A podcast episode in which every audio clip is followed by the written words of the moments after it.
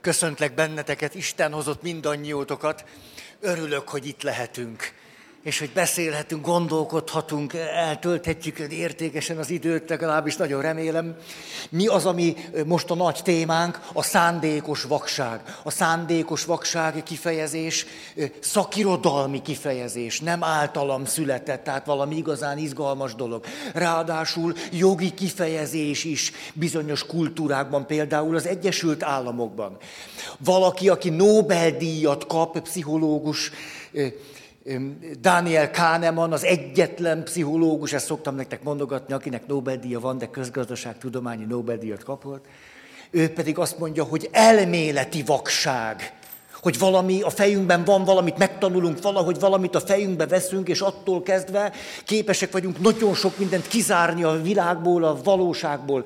Nem látunk, nem hallunk, nem érzünk, nem tapasztalunk, pedig ott van előttünk. Elkezdtünk tehát beszélni a szándékos vakság jelenségéről, mégpedig abban az összefüggésben, és tulajdonképpen ez nehezíti az életünket. Ezt ki szeretném majd most mondani nektek, hogy a szándékos vakság érinti az egyes embert, érinti a társkapcsolatokat, érinti a családi kapcsolatrendszert, érinti a kisközösséget, közösségeket, csoportokat, érinti az intézményeket, érinti az államot, érinti az egyházat, és érinti az emberiséget. És nyilván köztem még mindent, amit most nem neveztem meg. Ezért tulajdonképpen egy ilyen érdekes témát még talán nem vettünk elő, és ez hoz egy újabb nehézséget, hogy az a tapasztalat, ezt ki akarnám most hangozni, hangsúlyozni, hogy általában leginkább azok a témák érdekelnek, és azok a témák hozzák a legnagyobb belső változást, amik leginkább a személyünket érintik. Ez a téma azonban olyan sok dimenzióban üti föl a fejét, hogy nincs kedvem kizárólag az egyes emberről beszélni, meg az egyes ember vakságáról, miközben tudom, hogy ha a személyes vakságainkról beszélünk, akkor vagytok a legtöbben. Elkezdünk minél intézményes vakságokról beszélni, ó, ez sokszor olyan távolinak tűnik, vagy nem elég személyesnek, nem elég közvetlennek, mint ha nem érintene bennünket. Ezzel a nehézséggel is küzdök. Hogy nem akarok csalni, nem akarlak becsapni benneteket, hogy mindig csak az egyes emberre összpontosítsunk. Mert pont ez a jelenség az összes dimenzióban megjelenik. Miközben tudom, hogy amikor az intézményes vakságokról beszélünk, az nem annyira izgalmas. Vagy izgalmas, de inkább csak úgy gondolkodunk rajta. Tehát így a szándékos vakságról beszéltünk az öt cég, most nem húzom ezzel az időt, emlékeztek, milyen jellegzetességei vannak. Van egy téveszme, amit azonban elfogadunk, közkeletű téveszme, ezért így hívhatjuk, hozzá kapcsolódó érzések, amik megerősítik a téveszmét, ehhez kapcsolódó önmagunkról alkotott kép, ami segít bennünket abban, hogy a fogságot föntartsuk, és bizonyos tartalmakat teljességgel kizárjunk. Hát sose felejtem azt el, ahogyan együtt voltunk még, akkor én voltam 31-2 éves, és akkor Terézvárosban voltam fiatal káplán. Hát azt nagyon élveztem, mert tulajdonképpen az életem az egyik legcsodásabb, burisabb időszaka volt, és tényleg úgy volt, hogy hát szinte együtt éltünk, és rengeteg dolgot csináltunk együtt, egy csomó mindent, hát tulajdonképpen az, hogy most itt vagyunk, ez is abból született. És akkor Hát emlékeztem, hogy túl táncoltunk, meg én emlékszem, még ilyen botos táncot tanultam, meg tangózni tanultam, meg minden csak a buri kedvéért. És egyszer csak, hogy táncoltam ott az egyik hitalos lánykával, azt mondja, hú, az atya, de szenvedélyes. és, és én pont ezt csináltam, no, ne, de, hogy, hogy lennék ma az? Ne. Én egy papi személy vagyok. Arany középút. Semmi szélsőség, semmi véglet. Tulajdonképpen én a papnevelő intézetben elsajátítottam azt az én képet, hogy én egy mértékletes pofa vagyok. És kétségkívül mértékletesen éltem, de a szenvedélybetegség elég távol van tőlem, ezért is érdekel. Hát ez micsoda? Tehát én alkoholbeteg sose leszek. Ezt, na, ezt tényleg, kevés dolgot merek kimondani, de hogy az alkoholbeteg sose lett, tudja biztos. Drogfüggő soha nem lesz. Hát, na, ha belém tömitek, akkor lehet, de úgy, úgy magamtól biztos nem. És tudjátok, ez a fiatal lányot azt mondják, hú, a de szenvedés. Hazamentem, azt mondja, hogy lennék már szenvedés, hogy ne, ne szóra, hogy, érted, pap vagyok. Milyen okot adtam én erre? És több napomba került, míg az önmagamról alkotott képnek a részévé bírtam egyáltalán tenni, hogy tényleg az vagyok. De olyan volt, mintha kinyitottak volna egy ajtót. De elemi dolgok kívülről mindenki látja, mi meg mi? Ne, ne. Negyedik pont, ami a szándékos vakság jellemzőjéhez tartozik, ez az, hogy az adatok nyilvánosak. Hát ez is nyilvános, mindenki látta. Csak én nem, nem bírtam vele szembesülni. Tehát világos, hogy így van. Adatok, számok, eredmények nyilvánosak. Ötödik pedig, hogy az igazság ismerete nem hoz változást. Ezután elkezdtünk beszélni az okokról, mert ezek a jellegzetességek, ahogy leírjuk. De mi az oka? Egyirányú figyelem. Azután azoknak az érzéseknek az előszeretettel való begyűjtése, amik a hiedelmeinket megerősítik. A vakságunkat aláhúzzák, süketségünket aláhúzzák, ezeket az érzéseket gyűjtjük be. Úgy mondta nekem egyszer ez egy pap, milyen érdekes, hogy van egy téma, és egyszer csak úgy jönnek föl az emlékek. Azt mondja nekem egy lelki atya, Ferikém, tudod, mitől óvlak? Hú, kicsit megijedtem. Nem gondoltam, hogy engem óvni kell valamitől is. Azt mondja, hú, és olyan messze vagyok tőletek, hát mit ülök itt? Egész beszippantott a teremtés engem. Hát most már... Na, nem csak a természet van, hanem de a kultúra is. Azt mondja, hogy nagyon féltelek téged, mert tudod ám, vett tudomásul, nem volt, akkor még nem voltam főszentett pap. Azt mondja, vett tudomásul, minden pap körül van egy slepp. Ezt mondta, ide, én látom. Minden papot körbevesz egy slepp, akármilyen szörnyű legyen. És akkor szigorúan rám nézett. Ezt nem értettem, miért néz rám. És a, azt mondta, ez így működik hogy a leglehetetlenebb, szörnyebb pap körül is ott dongoz a négy-öt ember minimum, és nem engedik, hogy lásson. És a pap összegyűjti azokat a kapcsolatokat, azokat a helyzeteket be, akik ők ajnározzák meg, hogy de tényleg, atya, de nagyon jó volt a vasárnapi beszéd. Persze üres a templom, de jaj, de, jaj. Hát hitetlenek, azért van. Tudjátok, mint a... Jaj, az Imre atya története, ez, ez, az volt, hogy mikor őt büntetésből Zugligetbe helyezték, Kozma Imre atyáról beszélek. Tehát ezt szoktam mondani, tehát ezt, ezt nyugodtan mondhatom, hogy büntetésből helyezték Zugligetbe. Ugye, mert túl nagy volt a lángi ott a Ferenceseknél. Büntetés. Az úgy volt, hogy akkor ott, oda lerodjan templom, és hétköznap nem volt egy ember se a misén. Hát egy emberezé volt a sekrestés, ugye, aki kinyitott a templom. És tudjátok, hogy a sekrestés úgy okoskodott, hogy hát most azért az a mise csak egy 35-40 perc. Az alatt itt dekkoljak. Mindig kinézett, és ha nem volt ember a templomban, neki állt takarítani. És miközben Szimra sem misézett, a sekrestés takarított, húzta a cuccot. És az történt, hogy az Úr legyen veletek. És akkor innen a sarokból, és a te lelkeddel. És akkor emeljük föl szívünket, akkor a másik sarokból fölemeltük az Úrhoz. És a dolog aztán kicsit elfajult, mert továbbra senki sem ment hétköznap misére, és akkor de azért a mise az ment, és az Úr legyen veletek, akkor meg már így hangzott, és a te lelkeddel Imre.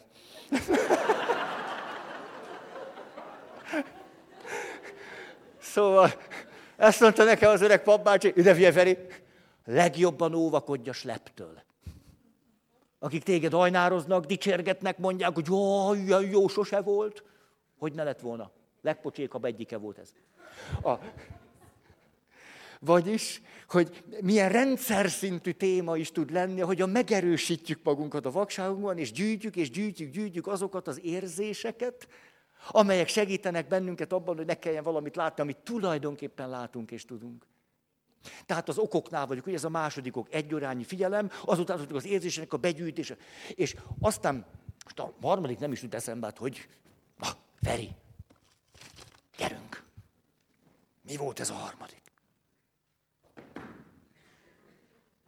Ja, hát persze, de még beszéltem erről. Ha, rendszer szintű hibák. Emlékeztek? Rendszerek, helyzetek, emberek. Tehát a, a rendszer, tulajdonképpen pont erről beszélek, a rendszer nem működik jól, és megerősíti azt, hogy vakok legyünk, például, hogy a családban legyen fekete bárány, akit meg kiírtunk onnan.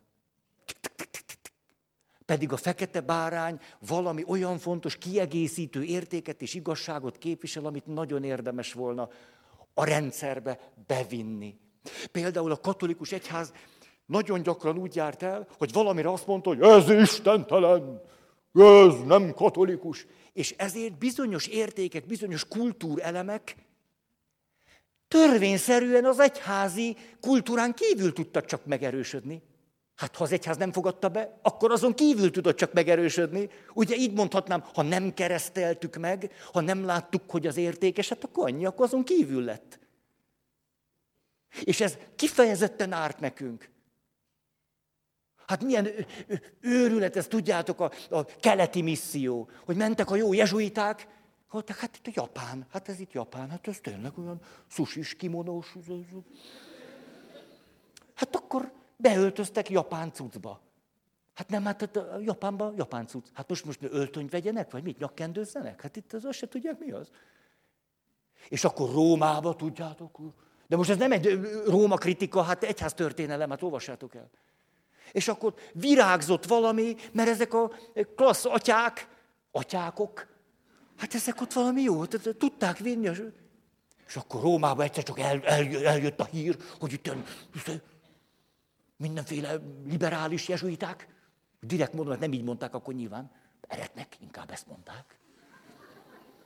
Ezek itt mindenféle japán cuccokba járnak. Ha hogy? Hol az az megszentelt reverenda? Azt nem tudom. És, és akkor tudjátok, Rómából jött az üzenet, azonnal vegyen reverendát. És ezzel egy körülbelül 300 évre kinyírták a távol-keleti missziót. Ez történt, egyház történelem. Hát egyszer most nem bírom ki, hát föl vagyok lelkesedve, ilyen sokan vagytok, hogy hát tényleg nem tudom, nem budó program, vagy mi van? Hogy biztos vége valami sorozatnak, és akkor most érzitek az űrt. Kerestek egy új függőséget. Nem, ez, ez se rossz. A, az öreg papbácsi római főhatóságnak. Tisztelt főhatóság, tisztelettel kérdezem, szabad-e pálinkával misézni? Ha én egy rendes pap, nem? Bizonytalan, kérdez. Na, az Katonaságnál pont fordítva. Bizonytalan vagy, semmiképp se kérdez meg. Mert a helyzeted rosszabbra fog fordulni. Főhatóság posta fordultával. Tisztelt atya! A legszigorúbban és világosabban amit már eddig is önnek kellene tudnia, hogy pálinkával nem lehet misézni. Erre a papbácsi visszér. Tisztelt főhatóság. Pálinkával lehet misézni, mert azzal misézek. Én azt kérdeztem, szabad-e?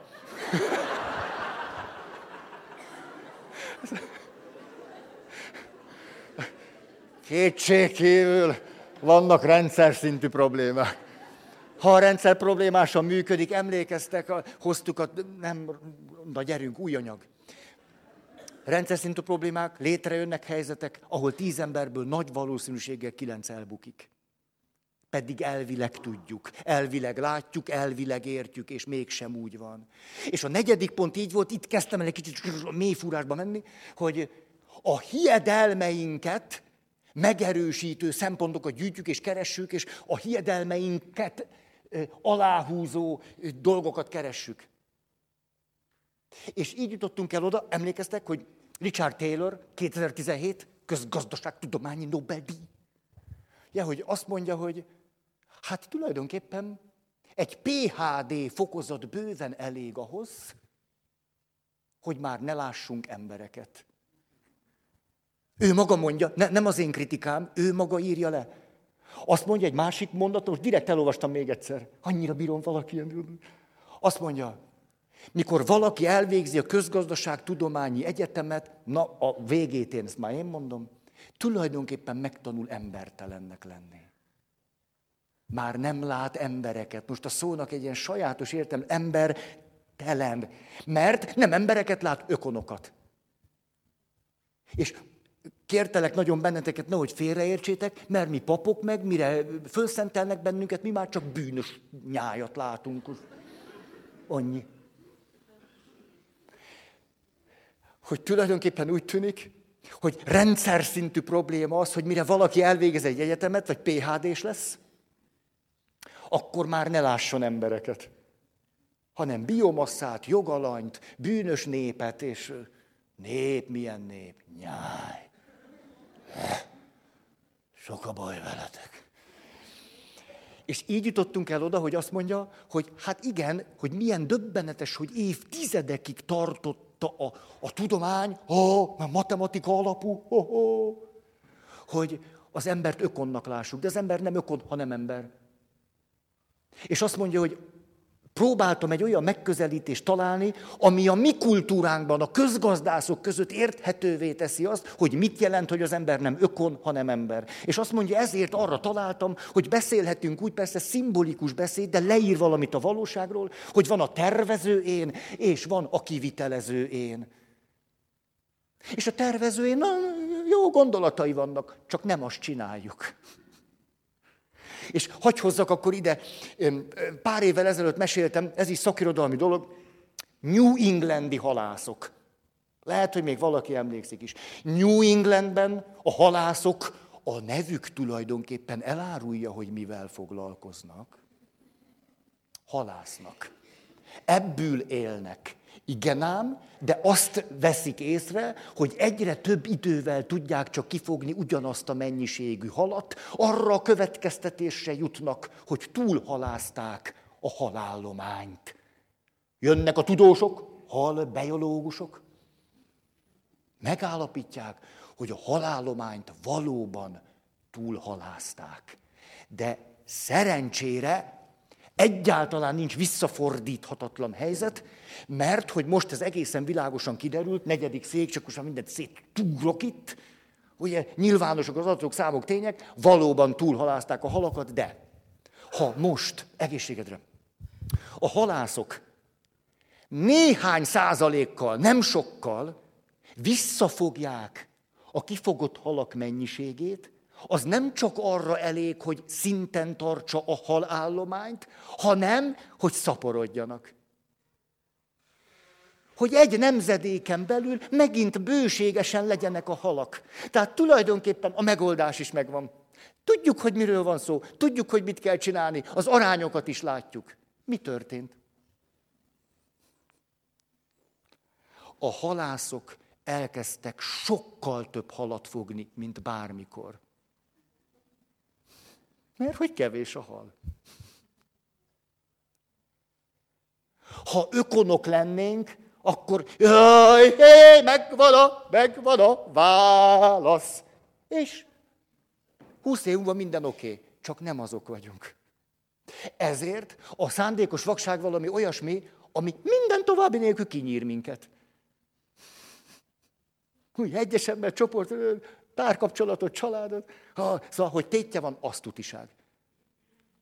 És így jutottunk el oda, hogy ó, tehát akkor ezt a jelenséget, ez a Richard Taylor így írja le, hogy aha, tehát akkor nagyon jól meg tudjuk ragadni, hogy mi történik velünk, ha azt mondjuk, hogy létezik a tervező én és a kivitelező én. És a kettő nem ugyanaz, mert a kivitelező vagy cselekvő én, az a te iszonyat lelkes, ha kap eszi, ha kap eszi. Ez az élet filozófiája. A tervezőjén azt mondja, na, na, na, na, na, na. Hát akkor fölpufadsz, elhízol, túlhalászod, túleszed, kimeríted, kizsákmányolod.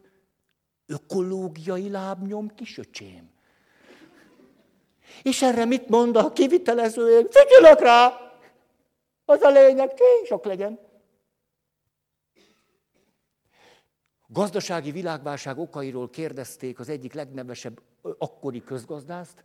A közgazdász azt mondta, lehet, hogy a közgazdász társadalom, mondjuk ez ki fog engem ezért nevetni, de ha egy mondatban össze tudom foglalni a gazdasági világválság okait, azt így mondanám, hogy mohóság.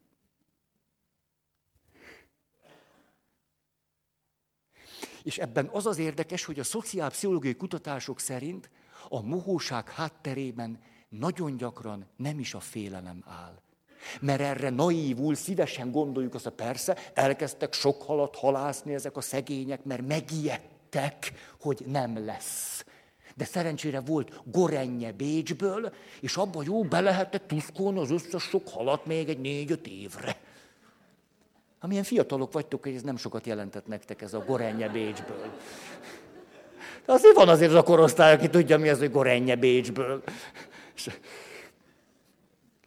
Tehát ami, a, ami még érdekesebb, hogy nem menthetjük föl magunkat, hogy nagy úr a félelem. Mert nagyon gyakran nem a félelem miatt tesszük, hanem egyszerűen a mohóság miatt. Amit ebben a egyszerű modellben így mondhatunk, hogy a tervező én nem tudja rávenni a kivitelezőt, hogy kevesebbet halásszon. És ez a dilemma hihetetlen izgalmas kérdéseket vet föl. Haj, hogy szól az a nóta, hogy...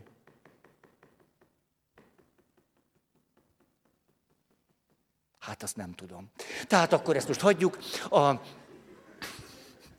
Még lehet, hogy rájövök, hogy egészen onnantól kezdve, hogy a társamért miért kezdjek el hosszabb távú áldozatokat hozni, amik kizárólag hosszabb távon fognak megtérülni, mert rövid távon nem. Most ebben a szakaszban ez teljesen egyoldalú. Szóval miért fektessem ezt be? De hogyha nem hozok olyan döntéseket, amik hosszú távon visznek egy élő rendszer tovább, akkor szét fog esni. Emlékeztek, ezzel kezdtük. Szükséges energia kell a élő rendszer működéséhez. Nincs szükséges energia, nincs egyensúly, kóros egyensúly, a rendszer tönkre megy. Hát az élet-halál kérdés, hogy a kivitelező én hallgat-e egy kicsit is a tervező énre. Hogy egyáltalán van-e köztük valamiféle kapcsolat. Ó.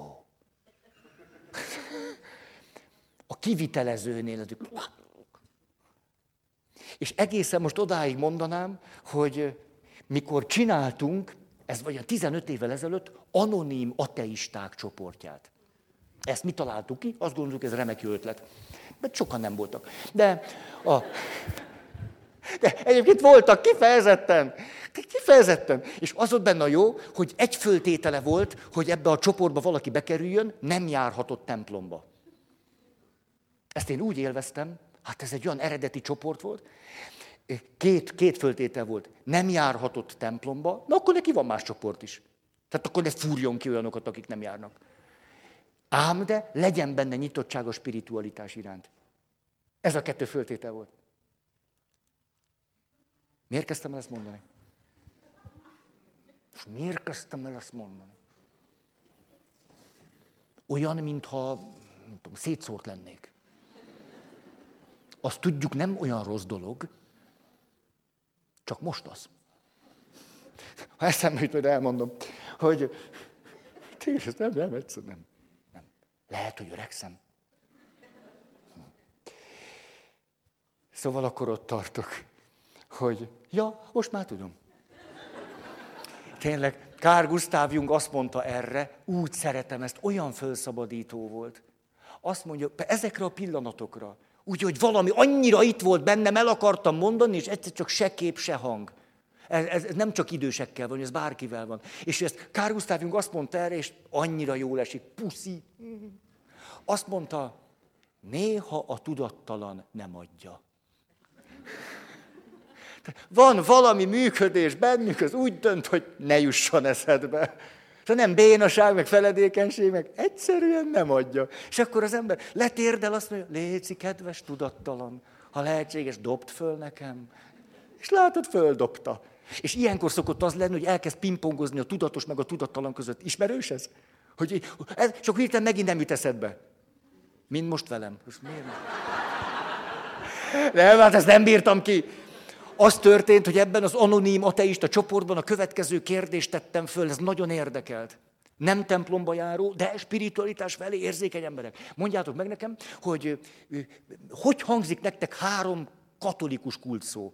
Egyik megváltás, második üdvösség, harmadik örök élet.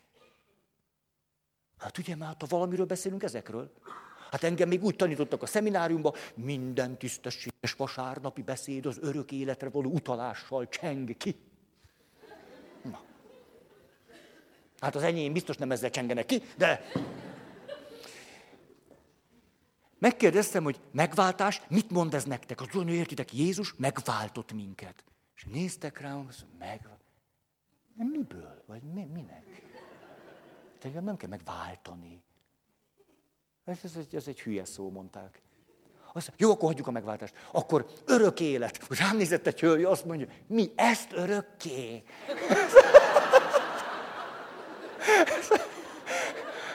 Hát persze kicsit magyaráztam, hogy nem, nem pont így, de, de látszott, hogy ez valahogy így. Hogy mondjam, nem tűnt hívó szónak. És akkor végül eljutottam az üdvösséghez, gondolom, ez az aduász, tudjátok, amikor végül fedaksár, betolod, ez a pirosász. Azt mondom, na, nyuszikáim, üdvösség. Erre valaki azt mondja, ez az üdvösség. Te, ez egy annyira gejl szó. Ezt itt van, ezt pontosan így hangzik. Üdvösség, szirupos. Most persze mondhatjuk azt, hogy jó, jó, el kell magyarázni, meg kell mondani. Persze, ez egyfelől igaz. Másfelől milyen döbbenetes, hogy miközben a magyar felnőtt lakosság zöme ezeket a szavakat valójában nem érti. Miért értené? Hát hol tanulta volna meg? Kitől tanulta volna meg? Mi? A közben mi kiállunk és beszélünk a megváltásról, az örök életről, meg az üdvösségről. Nagyon eredményesek vagyunk, látszik is. De amire ezt el akartam mondani, ez pedig az, hogy jaj, hogy miért kezdjek el itt és most dolgozni az örök életér, az üdvösségér, a mennyországér, most egyszerű szavakat mondok, miért? A hosszú távú befektetés. De nem, annyira nem fajnt. Most 60 évig fektessek be valamire, amiről nem is tudom, hogy van-e? Vagy hogy? Ha most a közgazdaságtani gondolatsor felől megyünk. Képzeljük el, hogy valaki oda jön hozzátok, és azt mondja, van egy nagyszerű ajánlatom, ma este, Pálferi után, ez egy kicsit furcsa hangzik a számból, de majd elboldogulok vele, egy nagyszerű vacsora, egy klassz helyen. Aztán komolyan? Igen, igen. Nagyszerű volt. Hát fizetni kell érte, de na, nagyon jó, közel van, klassz, tő, terített asztal, már főzik is ott. Hú, ez nem, nem rossz. Jön valaki, és azt mondja, egy év múlva, november elején, november első kedjén egy nagyszerű vacsora, ugyanennyiért, de most kéne kifizetni.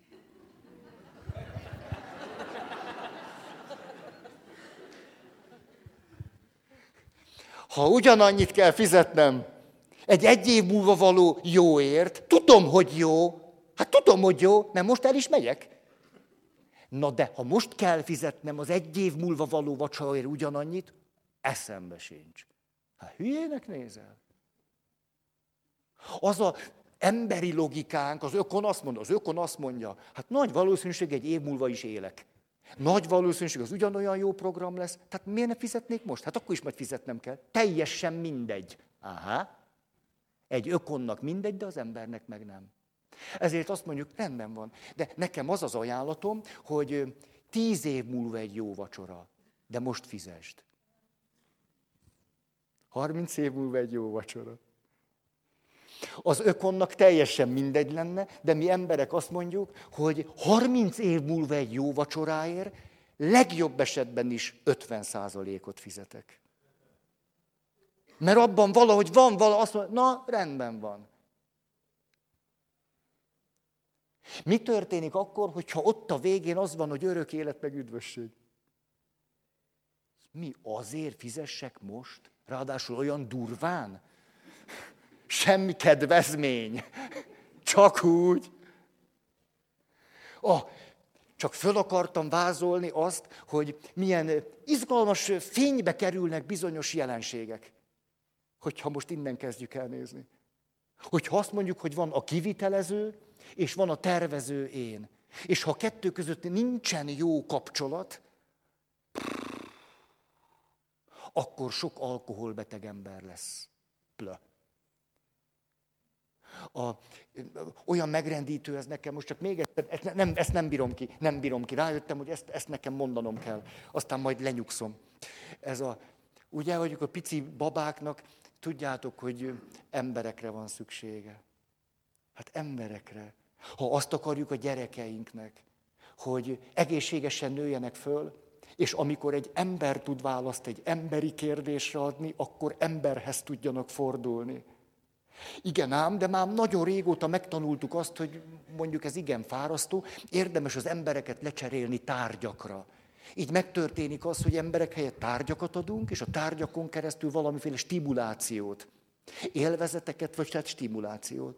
Hát valami hatást keltünk magunkban, és akkor ezzel valahogy el vagyunk. És most beköszöntött az a korszak, hogy már most nem is tárgyakat adunk, hanem okos eszközöket. És az okos eszközök még sokkal rafináltabban stimulálnak bennünket. És csak azt az összefüggést, ugye, hogy ma nagy cégek arról beszélnek, hogy gőzünk sincs, hogy egy Y nemzedékes munkavállalót hogy lehet megtartani. Mert a 20% fizetés emeléssel tuti, hogy nem. Mert most mentek el 20 De az 20-25 évvel ezelőtt történt. Ami miatt most széttárjuk a karunkat, és azt mondjuk, ez egyszerűen érthetetlen. És azért mondtam el ezt nektek, mert amit most csinálunk a gyerekeinkkel, ezt merem mondani, de jó szándékkal mondom, nem akarok kritikus lenni, de jó nagy vaksággal, arra 25 év múlva majd azt fogjuk mondani, hogy hát most mit lehet csinálni? Ez hogy történhetett meg? Hát mi lesz így velünk? De ez most történik. Ezt egyszerűen nem tudom, hogy mondjam, nem tudom finomabban, lágyabban vagy kedvesebben mondani. Egyszerűen nem. De nem erről akarok beszélni, a két székről. És így mondanék most párhuzamokat, emlékeztek a, a viccnél hagytam abba, ezt eléggé nehezményeztétek. Ugye a ninjáknál. Aztán jöttek a perzsák. Hogy éppen Dániel Kahneman azt mondja, hogy láthatjuk azt, hogy létezik, ő így mondta, lassú gondolkozás és gyors gondolkozás. És ami nagyon izgalmas, engem most ezekben a párhuzamokban a két rész közti viszony érdekel igazán. Az nagyon sokat mondó. És akkor azt mondja, hogy hát mi, mi lehet a klasszikus logikánk? Hát a klasszikus logika az itt van a lassú én, ott van a gyors én, az a gyorsan gondolkozik lassan, hogy hát most magunk között ezt, ezt a lassú, totojázó, tutyi-mutyi, szóval ezt egy kicsit fő kéne pörgetni. Hát ma nem lehet ezt ennyire lassan, hogy te egy ücsörögsz, aztán töprengsz. Hogy? Hát elmegy az élet. És az derül ki a kutatásokból, ő ezt így mondta, most mindennek csak a végét akarom mondani, pont a velejét, mert nem érdekes ez ebből a szempontból annyira, hogy részletezzük. Azt mondja, például a legeredményesebb személyekre az jellemző, hogy azt a munkát, amit gyorsan meg lehet csinálni, főleg azért, mert rutin munka, azt az átlagnál gyorsabban csinálják, és ez lehetőséget ad nekik arra, hogy amit viszont kizárólag lassan lehet csinálni, arra maradjon idejük. Tehát a lassú munkát, és ő a kreativitást ide helyezte. Azt mondta, a spontaneitás gyors, a kreativitás lassú. Mert a kreativitáshoz kell zenét hallgatni, kiülni a Dunapartra, és megengedni, hogy a Duna folyjon. Hogy csak úgy olyan lebegő figyelemmel, egyszerűen csak úgy szemlélődni, és hirtelen eszedbe jut egy gondolat. Ez a lassú munkarész, a kreativitást igénylő rész. Ezért, ha azt gondoljuk, hogy a gyorsnak be kell zabálni a lassút, mert ez egy élhetetlen, lehetetlen részünk, pont az, hát nem, nem akarom így, hát a legré, legfontosabb részünket tüntettük el. Úgyhogy például, hogy csak hagy hozzak egy példát, hogy mondjuk az életbe ágyazom, hogy mikor történik egy hűtlenség, Ha pedig történik, erre iszom is. Ez a szomjúság miatt iszom, ne asszociáljatok úgy, hogy most én... Történik egy hűtlenség. Ki kell derülnie, már nem törvényszerű, hanem különben nincs tovább történet. És kiderül a hűtlenség, akkor az történik, hogy ha a pár úgy dönt, hogy együtt akarnak maradni, akkor a helyzetük a bizalomvesztés miatt leginkább ahhoz hasonlít, mintha most ismerkednének meg. Tehát jön hozzám egy pár, és azt mondja, most derült ki, a feleségem megcsalt engem. Ugye azért mondom így, mert most már nincs különbség. Akkor tudhatom, hogy nekik körülbelül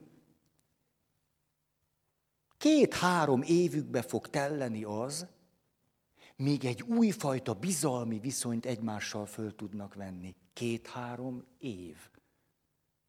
Mert ez egy nagyon lassú folyamat. Mert sebek vannak, amiknek a gyógyulását nem tudjuk siettetni. A bizalomvesztésből meg kell gyógyulnom.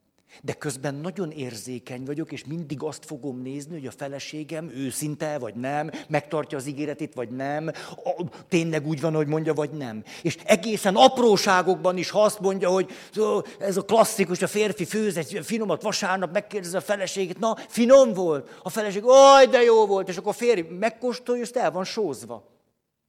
Ez egy nevetséges, lehetetlen dolog, csak nem most. Mert ha a feleségem azt mondja, hogy finom, miközben sós, akkor újból kezdődik a bizalom fölépülése. Hát akkor nem bízhatok benne.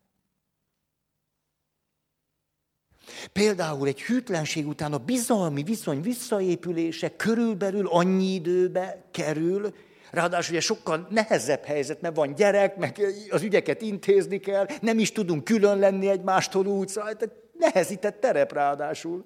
Nem úgy, amikor ismerkedünk, hogy kitaláljuk, hogy kinek mennyi jó együtt. Két-három év lassú munka. És mi szokott nagyon gyakran történni, hogy vagy mind a két fél, vagy a hűtlen fél siettet. Azt mondja, gyerünk, hát most, most mi, mi van már? Hát beismertem, most hányszor mondjam, hogy sajnálom. Hát most, most mit, mit totojázunk már? Sajnálom, most már lépjünk tovább. De nem vagy egy keresztény? Nem, eddig akarod őrizgetni. Engedd el, menj el a Ferihez, kérdezd meg, hogy kell elengedni. Na. Hát akkor legalább legyen értem, hogy ide jársz. Akkor kérdezd meg, engedd el, azt akkor éljünk már boldogan. Két-három év. Hát elismerni, hogy van, ami lassú, nagyon értékes dolog. Mert az életünkben nagyon-nagyon sok fontos dolog lassú dolog és nem gyors. Tehát itt akkor most a, a rivalda fény a viszonyra, hogy de nagy dolog, ha a gyors rész elismeri azt, hogy a lassú rész nagyon-nagyon fontos, sőt a gyors rész azt is tudja, hogy ő neki még azért is érdemes egyre rutinosabban, gyorsabban megcsinálni dolgokat, hogy neki több tere jusson. Különben, ha csak ő van, szétzúzza az életet. Oké, okay. Mi az, amiről beszéltem már, ez csak egy villanásra idehozom, lehet, hogy csak öncélúan. Ez a gyerek részünk, felnőtt részünk. Mi volt a kulcsmomentum a kettő között? Az, hogy a gyerek résznek nem kell fölnőnie. Ugye milyen érdekes, hogy mindig ösztönösen van bennünk valami, hogy e tűnjön el. Ugye a gyerek nőjön föl, a lassú rész gyorsuljon be. Nem, hanem a felnőtt rész rájön, hogy a gyereknek nem föl kell nőnie bennem, vagy benned, a feleségemben, vagy az édesanyámban, hanem az lenne jó, ha minél szabadabb lenne. Minél szabadabb és önfelettebb gyerekrészsel rendelkezők. Ez lenne a nagyszerű. Nem kell eltüntetni, nem kell fölnőnie, legyen szabad. Jó kedvű, hogy érezze azt, amit sosem érzett, mikor kicsi volt, ez pedig az, hogy örülök annak, hogy van. Látjátok, milyen döbbenetesen tévedés azt gondolni, hogy a sebzett részünk most már nőjön föl, azt akkor éljünk boldogan. Pont azért sérült, Mert gyerekkorban lehet, hogy az édesanyja sose nézett úgy rá, hogy de örülök, hogy vagy. Például azért, mert kislány, és ő fiút akart.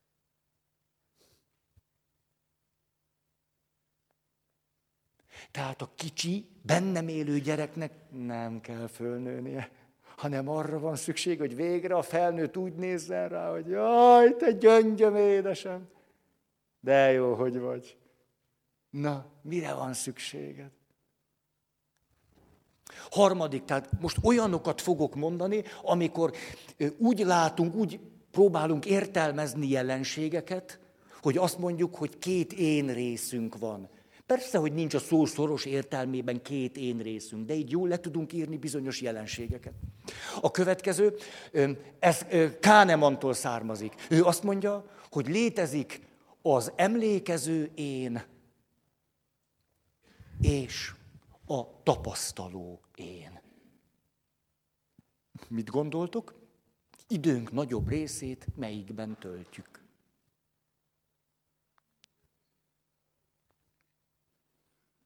Az emlékező részünkben. Állandóan fontos megfontolás nekünk hogy ó, legyél a jelenben, éld át a pillanatot, érezd jól magad, ó, rock and roll. Hogy ez milyen iszonyatosan jó, tulajdonképpen ez, ez, ez jelenti a... Igen ám, de az időnk nagy részét tulajdonképpen az emlékező énünkben éljük. Ezért az életminőségünk inkább múlik az emlékező én minőségén, mint a tapasztaló én minőségén. Ahogyan egymás után mondják a kutatók, hogy az élet minőség sokkal inkább folyamat és nem állapot. Emlékeztek, ugye? 30 a jövedelme mind a három személynek. Neki 20 volt, most lett 30. Neki évek óta 30. Neki 40 volt, de most sajnos idén 30 lett. Melyikük van jól? Az ökon azt mondja, tök mindegy, mert mind a háromnál 30 van. Ám de miután az életünket a nagyobb részben az emlékező énünkben töltjük, ezért folyamatokat érzékelünk. Folyamatokban eszmélünk magunkra, folyamatokban éljük meg azt, hogy ki vagyok én. Erre mondta az egyensúly is folyamat és nem állapot. Az egy folyamat. Ugye, hogy például az intimitás kutatásból az derült ki, hogy azok a párok, akik elég érzékenyek ahhoz, hogy amikor este valahogy úgy egymásra hangolódnak, látják, hogy kinek van nagyobb szüksége a támogatásra, vagy erőre, vagy az időre, vagy az energiára, vagy az odafigyelésre. És rugalmasan tudják látni és észlelni, hogy mikor melyik adjon és melyik kapjon. Önismereti csoportban szoktunk ezzel játszani. Például ti, ha párkapcsolatban éltek, kipróbálhatjátok. Hogy van egy este, semmi más nem kell csinálni. Csak egyáltalán, hogy érzékeljük, hogy most adok inkább, vagy kapok. Mert mire vagyok most én fölhangolva? És semmi más nem kell. Maradjunk egy picit csöndbe, kicsit nézzük egymást. Nem is kell sokat. Egy perc.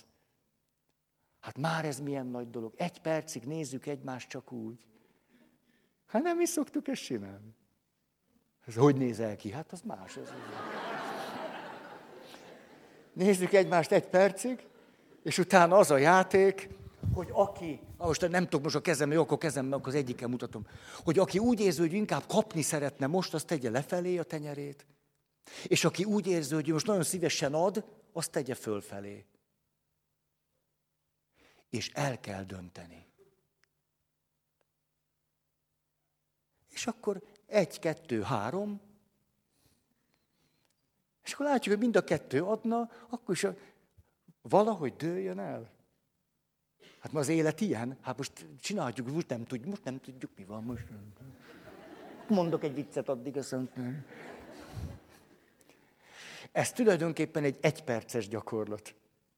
És milyen hallatlanul már, már egymásra hangolódtunk, és valamit megéreztünk, hogy adok vagy kapok.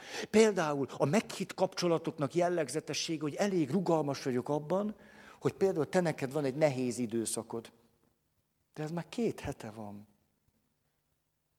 És én akkor kevesebbel is beérem. Mert a szükségleteimet képes vagyok késleltetni.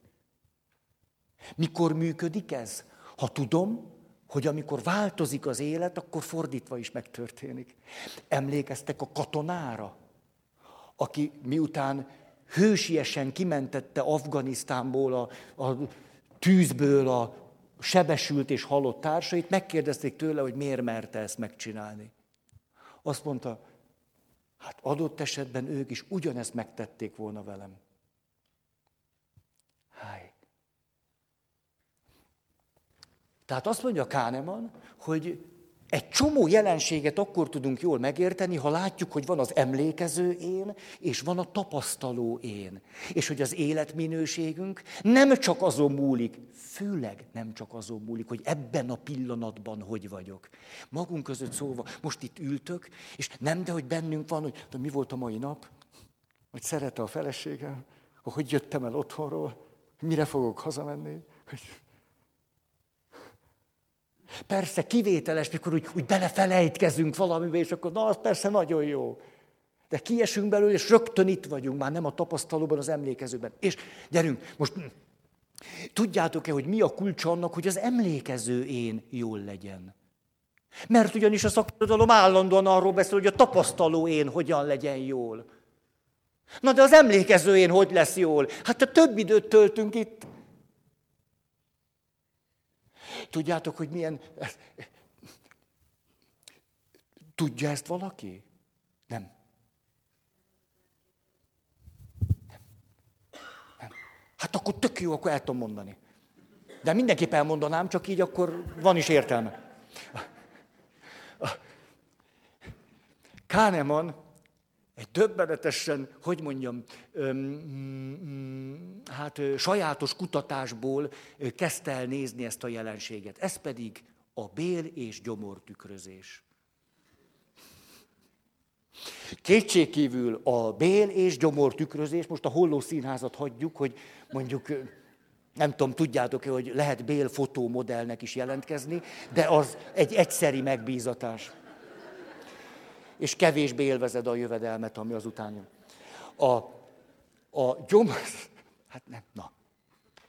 Akkora a paphiány, hogy engem is felszenteltek. Ezt nem tudom másképp értelmezni. Hogy, hogy hát az derült ki, hogy, hogy a kutatók mindenképpen egy olyan ö, ö, cselekvést élményt, emléket akartak keresni, ami tuti, hogy rossz. És egyébként a gyomortükrözés teljesen megfelel a kritériumoknak. Tehát gyomortükrözésbe, azaz tutiba nyúltak bele. És, na de arra voltak kíváncsiak, hogy ők nézték, hogy amikor maga a tükrözés zajlik, akkor ez mennyire fájdalmas. Mert ezt ott a tükrözés során lehetett, most nagyon fáj ezen a skálán, tízes skálán, ennyire fáj, annyira fáj, így fáj, úgy föl, föl, föl, fölrajzolták a grafikonokat. És hát a következő meglepő eredményre jutottak, miután megkérdezték őket, hogy na, mennyire volt szörnyű. Az derült ki, hogy akiknél a gyomortükrözés, egy kifejezetten fájdalmas véggel ért véget. Ilyen á, amikor úgy kihúzták, ezt nem is tudom, honnan húzzák, a szájból, vagy lentről? Szájból?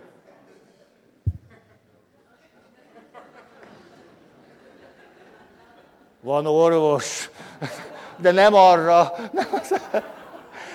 Szóval, akkor kihúzták, mert értitek, van még nyolc beteg, tehát nem lehet ezzel annyit szórakozni. És a vége nagyon fájt. Azok a személyek, akiknek a vége nagyon fájt, egy hónap múlva, és egy év múlva is úgy emlékeztek vissza, hogy iszonyú pocsék volt. Voltak olyan személyek, akiknél a tükrözés során nagyobb fájdalom csúcsok jelentek meg, ám a vége nem volt fájdalmas. Egy szépen, fokozatosan enyhülő fájdalom, és, és közben az orvos esetleg mondta, na most mindjárt vége, ó, mindjárt befőz, ó, már meg volt orr. Ők pedig úgy emlékeztek vissza, hogy nem is volt olyan szörnyű. Pedig a tapasztaló én szempontjából ő nekik jobban fájt. De hogy él bennem a gyomortükrözés? Emlékként. Ezért, ha én bennem a gyomortükrözés úgy él, hogy ah, vacak volt, nem állnék sorba, na, az egész más, mint ahogy az, az annyira szörnyű volt, most már el sem megyek szűrővizsgálatokra. Mert annyira szörnyű volt.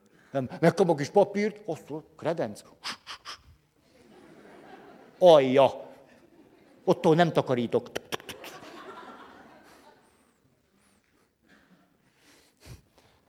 Hát az derült ki, hogy az életminőség az emlékező énen jobban múlik, mint a tapasztalom. És már most egyet elmondtam az ismérvek közül.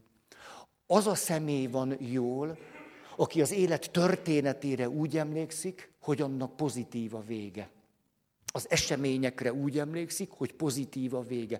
Kánemen azt mondja erre, hogy Hát nem mondom az orvosoknak, hogy a végén egy picit még úgy huszkodják, hogy, hogy mindenképpen ne legyen annyira fájdalmas, de az az érdekes, hogy tulajdonképpen ezt kéne csinálni. Vagy valahogy egy olyan véget csinálni, hogy jó, na kész is vagyunk, oj, na, na. Ezek most orvosi szakkifejezések voltak. Ehhez azt érdemes kapcsolni, amit viszont már többször mondtam, tudom hogy fölismerem azt, hogy szabad vagyok abban, hogy a saját élettörténetemet magamnak hogyan mondom el. Mert mi mindannyian saját magunkat egy történetként meséljük magunknak és másoknak. Egy folyamatos történetmesélésben vagyunk. Hogy ez vagyok, és ez az anyám, az apám, és így a tesóm, és elmentem, és ma, és tegnap a barát, és ment, és képzeld, és és hajlamunk van arra, hogy a történeteinket negatív véggel fejezzük be. Tudjátok, de ezt már Adler is megmondta.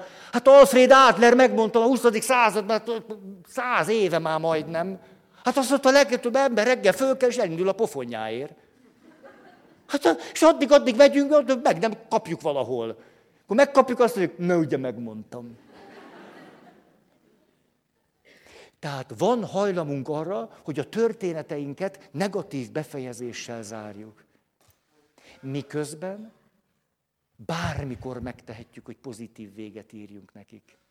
Bármilyen történetünkkel. Nézzétek el, hogyha ezt egy olyan veszőparipa szerint mondom, de nekem egy óriási élmény volt, amikor rájöttem, hogy halott emberekkel kapcsolatban, akikkel azt mondhatnánk, hogy már milyen tapasztalat öcsi sajt. Hogy? Már nincs, nincs mit tapasztalni, nincs tovább a történet, hogy ez nem így van. Mert én fogok egy kis mécsest, és kimegyek a sírjához, és azt mondom, apa, de dühös vagyok rád. És vett tudomásul azt, hogy nagyon dühös vagyok rád, ez annak a jele, hogy fontos vagy nekem. És hogy azért vagyok rád dühös, mert olyan sok mindent nem kaptam meg tőled, amit aj, de jó lett volna. És tudod, miért vagyok hálás? Mert hogy kidühöngtem magam, arra is rájöttem, hogy néhány dologért hálás vagyok. És képzeld, még olyan is van, hogy azért dühös voltam, de most eltelt néhány év, és most már hálás vagyok érte, hogy már másképp is tudom látni. Jaj, apa, de átölelnélek. Na, lerakom ezt a mécsest, a nem jóját neki. Akkor az apámmal való kapcsolat most itt tart. És bennem ez a történet vége. És azt mondom, a legjobb irányba haladok. Hogy ez oké. Okay. De én úgy fejezem be, meghalt az apám, nem mondta ezt, nem tanított meg, nem kaptam tőle, ah, vége. Itt vagyok a tapasztaló én, de ezzel nincs tovább, vége. Miért mennék el pszichológushoz? Mi? Főtámasztja? Vagy mi? Ne nézzük már hülyének magunkat, mi? Vagy vegyészked, agyturkászkodik, vagy mit csinál? A pozitív befejezés. A pozitív befejezés, látjátok, nem önállítás, meg önszuggesszió. Hát ez a mosolyogjunk mindenre, minden jó. Hát ettől én gyomor, gyomrom fölfordul, az rosszabb nekem, mint egy gyomortükrözés. Minden úgy alakul, ahogy kell. Semmi, miért alakul minden úgy, ahogy kell? Vagy úgy alakul, vagy nem. Ezt rosszul vagyok ettől a szépelgéstől, hogy... Szegény sekrestés, de már most kedvesek vagyunk egymással. Mert a, de tényleg ő mindig jött, és nagyon kedvesen, és egyszer nem bírtam a kedvességéhez kapcsolódni. Ez az én gyöngém. Mindig jöttem, vettem föl a fehér ruhát, és akkor azt mondja, haj, szia Feri atya, minden oké? Okay? Olyan sosincs, hogy minden oké. Okay. Nincs olyan. És ezt legalább nyolcszor megcsináltuk egymással. És akkor ott a kedves, hogy nem kérdezem, hogy minden. Van valami, ami oké? Okay? Az van, az van. Hát ez a minden oké. Okay. Hogy lenne már minden oké? Okay? Hát nagyon érzéketlennek, vagy nagyon részegnek kell lenni az, minden oké. Okay. Hát azt mondta nekem egy kedves ismerős, ide figyelj, Feri, azt üthatjuk az a sört, de én négy sör után már mindenkit tudok szeretni. Tehát az első kulcsa, hogy az emlékező énünk jól legyen, miután ebben több időt töltünk, mint a tapasztalóban, pozitív befejezés. Ami teljesen a kezünkben van, ami megdöbbentő, mert ugye a múltról beszélünk. Második, hogy látjuk az egészséget, hogy látjuk az életünk csúcspontjait. Hogy nagyon világosan emlékszünk arra, hogy milyen gyönyörűséges, gyönyörűséges dolog volt az. Ja, ez az esküvő. Én most vissza is emlékszem, engedjétek ezt meg, hogy... Ah, mind az ezer, nagyon szép volt. De most, tudjátok, azért nekem nem könnyű, remélem néha együttérzők vagytok velem. Tehát ezer esküvő. És ez, ez két dolog miatt is nehéz. Az egyik, hogy én látom a szüleiteket. Hát örömszülőket ritkán látok. Azt ilyen búszszülőket, kornyadozó szülőket, veszteségtől szenvedő szülőket. Az a liturgia, zsenialitás, hogy nem látjátok a szüleiteket. Az úgy nagyon okosan ki van mókolva. És hát tudjátok, ezer esküvő az olyan, hogy azért valamivel kell magam pesdíteni. Most, de hát, mert különben szét, szétrág a rutin. Hát nyilván így van, nem? Ezerszer főzölbe megy lekvárt, érted? Még csak most a tizennegyediknél vagy, azt hogy unod? Akkor nek, nem moralizálj fölöttem, ezer esküvőt élvezzem.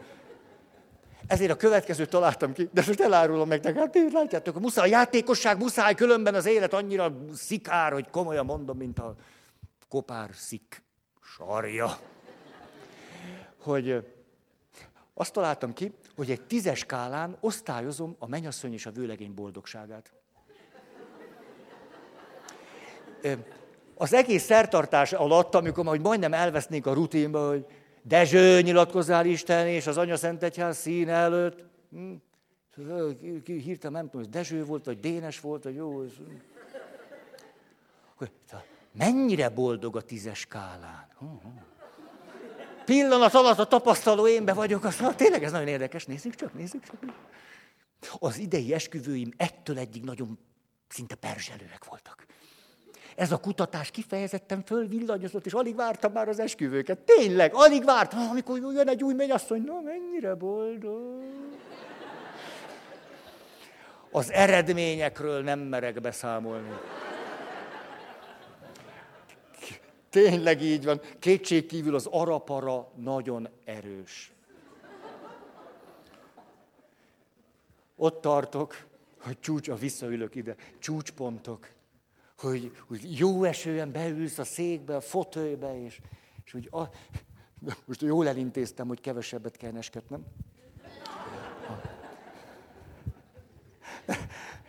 Jó, szóval csúcspontok. Hogy olyan előszeretettel meséljük el részletesen az élet tragédiáinkat. És éppen tegnap jöttem haza egy előadásból, jó, messziről jöttem, vezetek, ilyenkor mindig hallgatom a rádiót, azért, mert olyan izgalmas dolgok vannak benne, amit egyébként sose hallgatnék meg. De így, hogy ott ülök, így döbbenetesen színes a világ. Polc Alen visszaemlékezése. Ha nem itt ülnék, most a második részt hallgatnám, de itt fárasztotok engem. És Polc Alán azt mondja, hogy hát egy szörnyű házasságom volt az első házasság, hát, hát szóval nem is tudom, hát nem is beszéltünk. Most, most nem kibeszélem őt, értitek, nem kliens volt, hanem hát ő mondta, Kossuth rádióban mesélte. Na hát most ez ott, ott, ott, ott mondta, rádióban mondta. És azt mondja, hogy hát ő nem is emlékszik arra, hogy nem tudom, hogy a szex valaha is jó lett volna köztük, hanem hát, hogy ilyen... És, hogy, és akkor egyszer csak azt mondja, hogy olyan jó volt, amikor, hát ez tulajdonképpen az első nap reggelén volt, hogy ő feküdt az ágyon, és így nyújtva volt a lába, és egyszer csak a férje fogta magát, és ő meg így, így át, így át az ő lábán, és akkor valahogy így, így beszélgettek. És egészen megváltozott a hangja, és azt mondja, hogy az annyira jó volt, hogy a páros lábamon átvetette az ő páros lábát, és így beszélgettünk. Ez egy csúcspont. Ha nem csak az olimpiai bajnoki cím csúcspont, ezek a pillanatok, amire azt mondod, hogy ez, ez felejthetetlen. Annyira jó volt. És annyira jó, hogy nem kell tudni, hogy miért volt jó.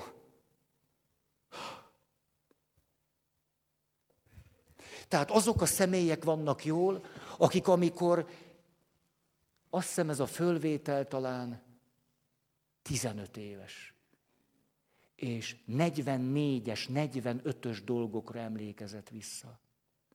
50 éves történeteket mondott, és azt mondta, hogy amikor páros lábbal feküdtem, tehát zárt lábbal feküdtem az ágyon, és a férjem átvetette a lábát a lábamon, az annyira jó volt. 50 év. Tehát a második, ami Kahneman kutatásaiból kiderült, hogy az emlékezőjén akkor van jól, és magunkról beszélünk, amikor nagyon elevenen őrzöm magamban az életem csúcspontjait. És most jön a harmadik, tulajdonképpen ez a kedvencem, kifejezetten ez a kedvencem. Ez pedig így, tudja valaki? Tudod?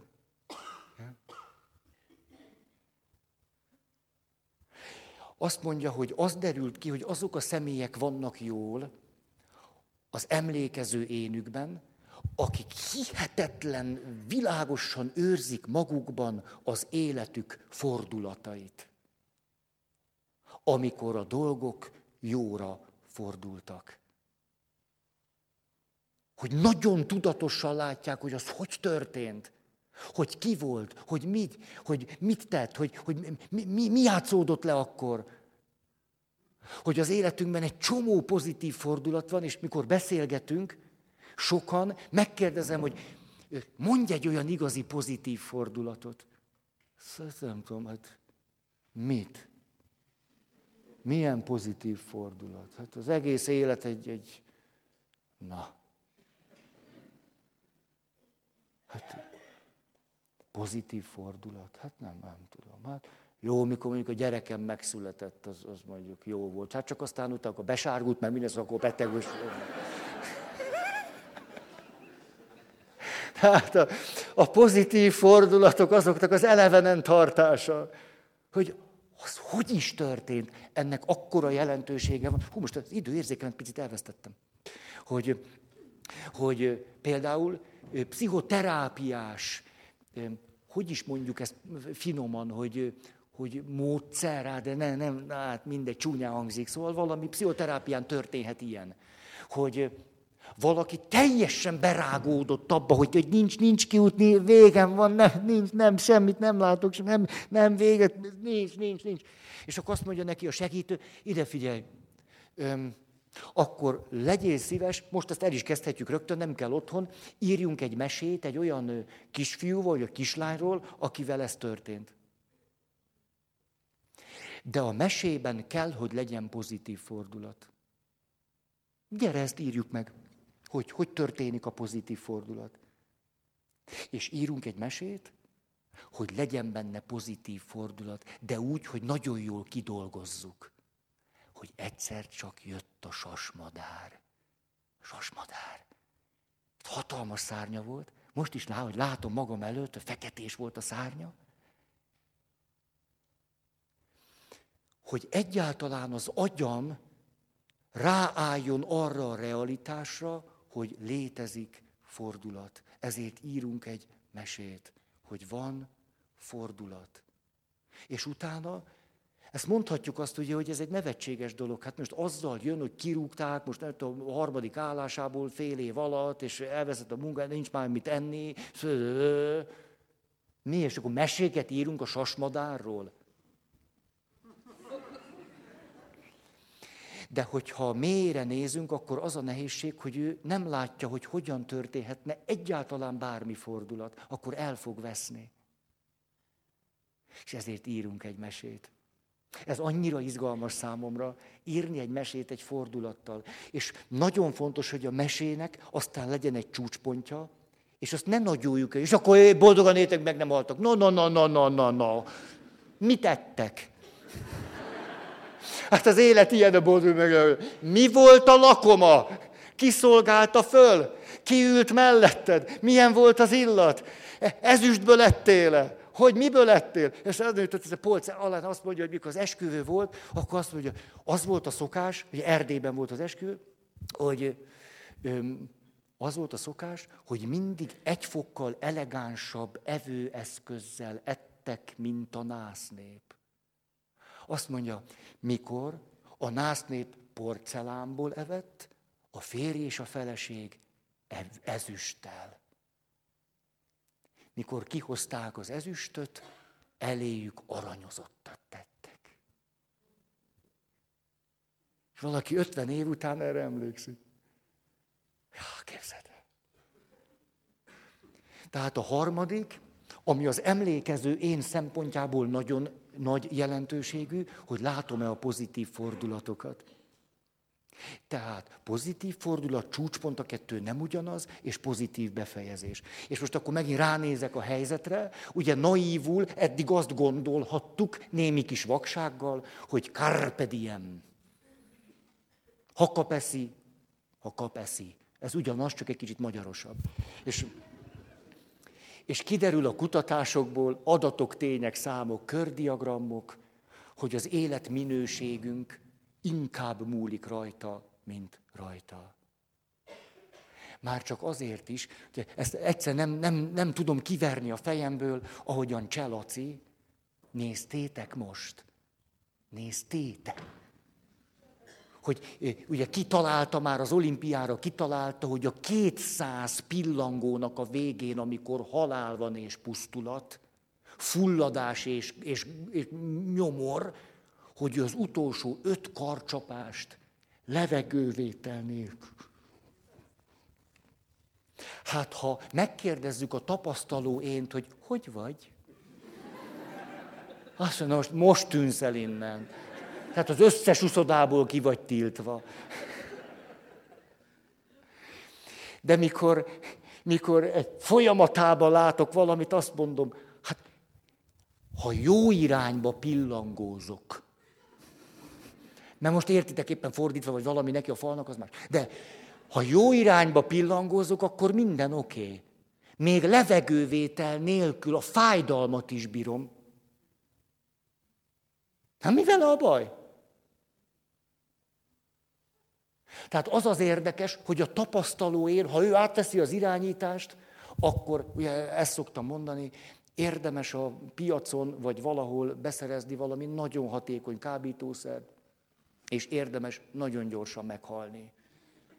Így föntartható egy folyamatos rock.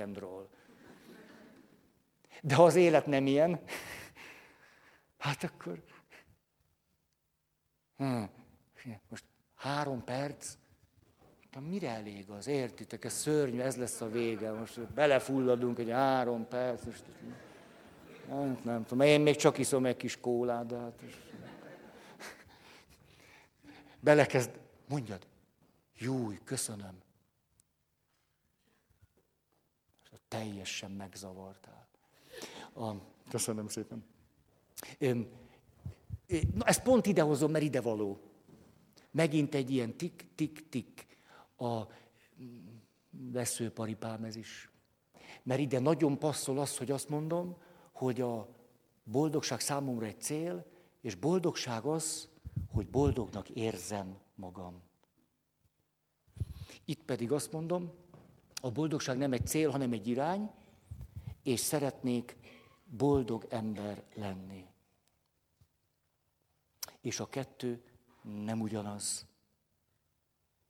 A kettő nagyon jól kiegészíti egymást. Azok, akik a, a mi kultúránk téveszméje, hogy a boldogság egyelő egy fizikai érzelmi állapot. Miközben a boldogság egy folyamat, amiben ha arra törekszem, hogy boldog ember legyek, az életnek döbbenetesen nagy hullámzásait egész jól elbírom viselni. Ha erre törekszem, a legkisebb nehézséget is megpróbálom kikerülni. Emiatt egyre rosszabb helyzetbe fogok kerülni.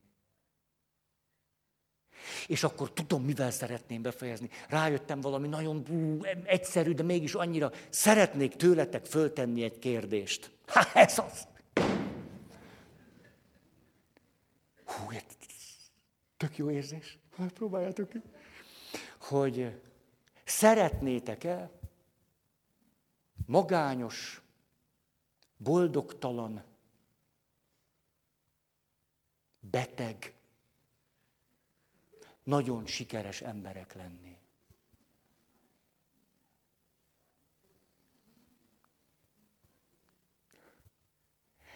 Az utóbbi két hétben ezt a kérdést, ha csak lehet, fölteszem.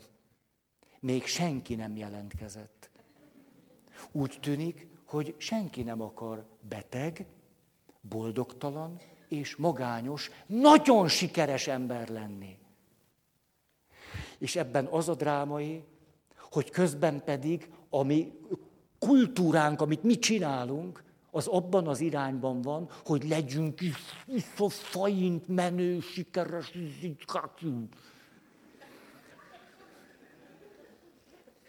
és végül vannak néhányan, ők a legszerencsétlenebbek, akik el, elérik. És az történik velük, hogy az óriási nagy siker, amely persze pénz is van, meg presztis, meg címlapfotó, és mi történik velük? Sikerül magányossá válniuk, hát az a sikernek ára van, értitek, nem érek rá emberi kapcsolatokra. Jó betegek, már tolni kell, értitek, az nem, izé, ingyen nem adják. És tök boldogtalanok. Ez nagyon jó mutatja, mit jelent a szándékos vakság egy kultúrában. Hogy valójában senki nem akar magányos, beteg és boldogtalan, nagyon sikeres ember lenni.